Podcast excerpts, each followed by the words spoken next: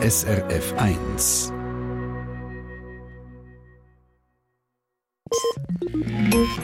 SRF 1 Ratgeber Medizin.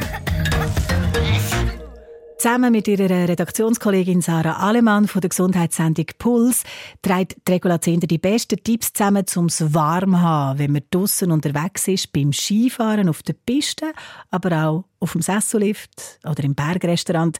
Es geht um Kappen, um Händchen, um warme Unterwäsche, aber auch um Sachen, die man nicht anlegen muss, sondern die man ganz einfach machen kann, wenn man dann doch plötzlich friert. Die goldige Regel auf der Skipiste, dass man nicht kalt bekommt, ist bewegen, sagt Sarah Alemann.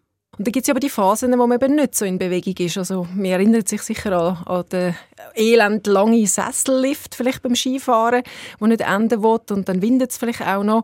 Und äh, dort hilft es natürlich auch, dass man sich bewegt und da kann man Ärmel schütteln, da kann man zum Beispiel Beine mit der Schiene vorne aufnehmen, 90 Grad Winkel und schauen, wie lange man sie mag heben.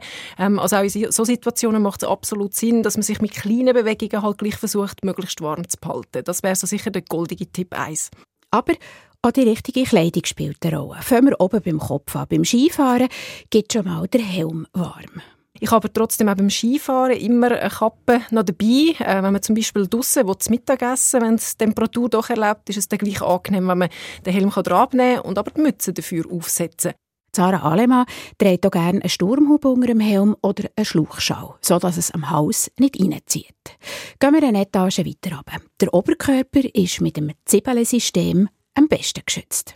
Ich habe mich das Jahr aber auch überraschen lassen, dass man eigentlich schon bei der vierten Zwiebelschicht angelangt ist. Ich bin jetzt immer noch mit drei Schichten unterwegs gewesen. Ich habe jetzt bei meiner Recherche gemerkt, dass wahrscheinlich meine äußerste Schicht, die sehr dick ist, zu dick ist, wenn man halt eben gleich auch Bewegung hat und ich dann eigentlich fast zu wenig abziehe oder wenn ich dann die Jacke halt abziehe, zu kalt habe mit den verbleibenden zwei Schichten. Also dort ist jetzt so ein bisschen ein Umdenken, dass die äußerste Schicht sehr eine dünne Schicht muss sein, die eigentlich nur äh, Wind und Regen oder Schnee abheben tut.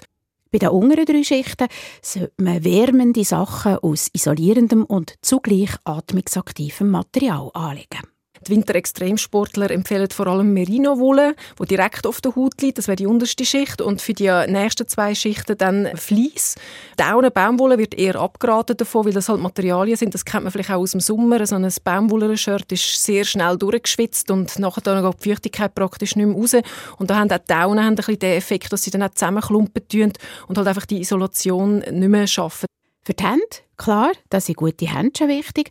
Da nimmt Sarah Alemann nicht zu warme Händchen, weil wenn man intensiv mit den Stöcken arbeitet, schwitzt man auch an den Händen. Und sie trägt drunter ein paar dünne Seidenhändchen. Häufig hat sie sogar ein zweites Paar Skihändchen dabei. Und bei den Beinen schwört sie auf lange Unterhosen. Und er ist da noch das Vögel. Viertel ist halt oft so, dass gerade wenn man auf dem Sessel sitzt, ja, dann ist der Sessel schon nass oder kalt und man sitzt dann auf den nasskalten Sessel drauf.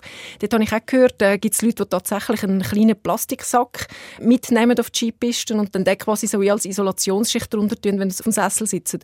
Und wenn man kalt hat, besser einmal mehr das Göndeli nehmen als der Sessellift. Oder aufwärmen ins Bergrestaurant aus den Schuhen raus. Und da ist es gut, wenn man ein zweites Paar Socken dabei hat. Und er am gescheitsten etwas Warmes essen. Es gibt nach der asiatischen Ernährungsphilosophie gibt's Lebensmittel oder auch ähm, Zubereitungsarten, wo zugeschrieben wird, dass sie besonders wärmen tun. Also alles, was sehr lang gart, lang kocht ist, lang zieht, eine Suppe, ein Curry, ein Linseneintopf zum Beispiel, das sind äh, Sachen, wo sehr viel Wärme im Körper zufügen tun. Im Gegensatz zum kalten Käseblättchen, wo der Körper zuerst selber in sich innen noch aufwärmen muss, für zu verdauen. Und am Schluss von einem Wintertag draussen tut dem auch die Wärme daheim gut.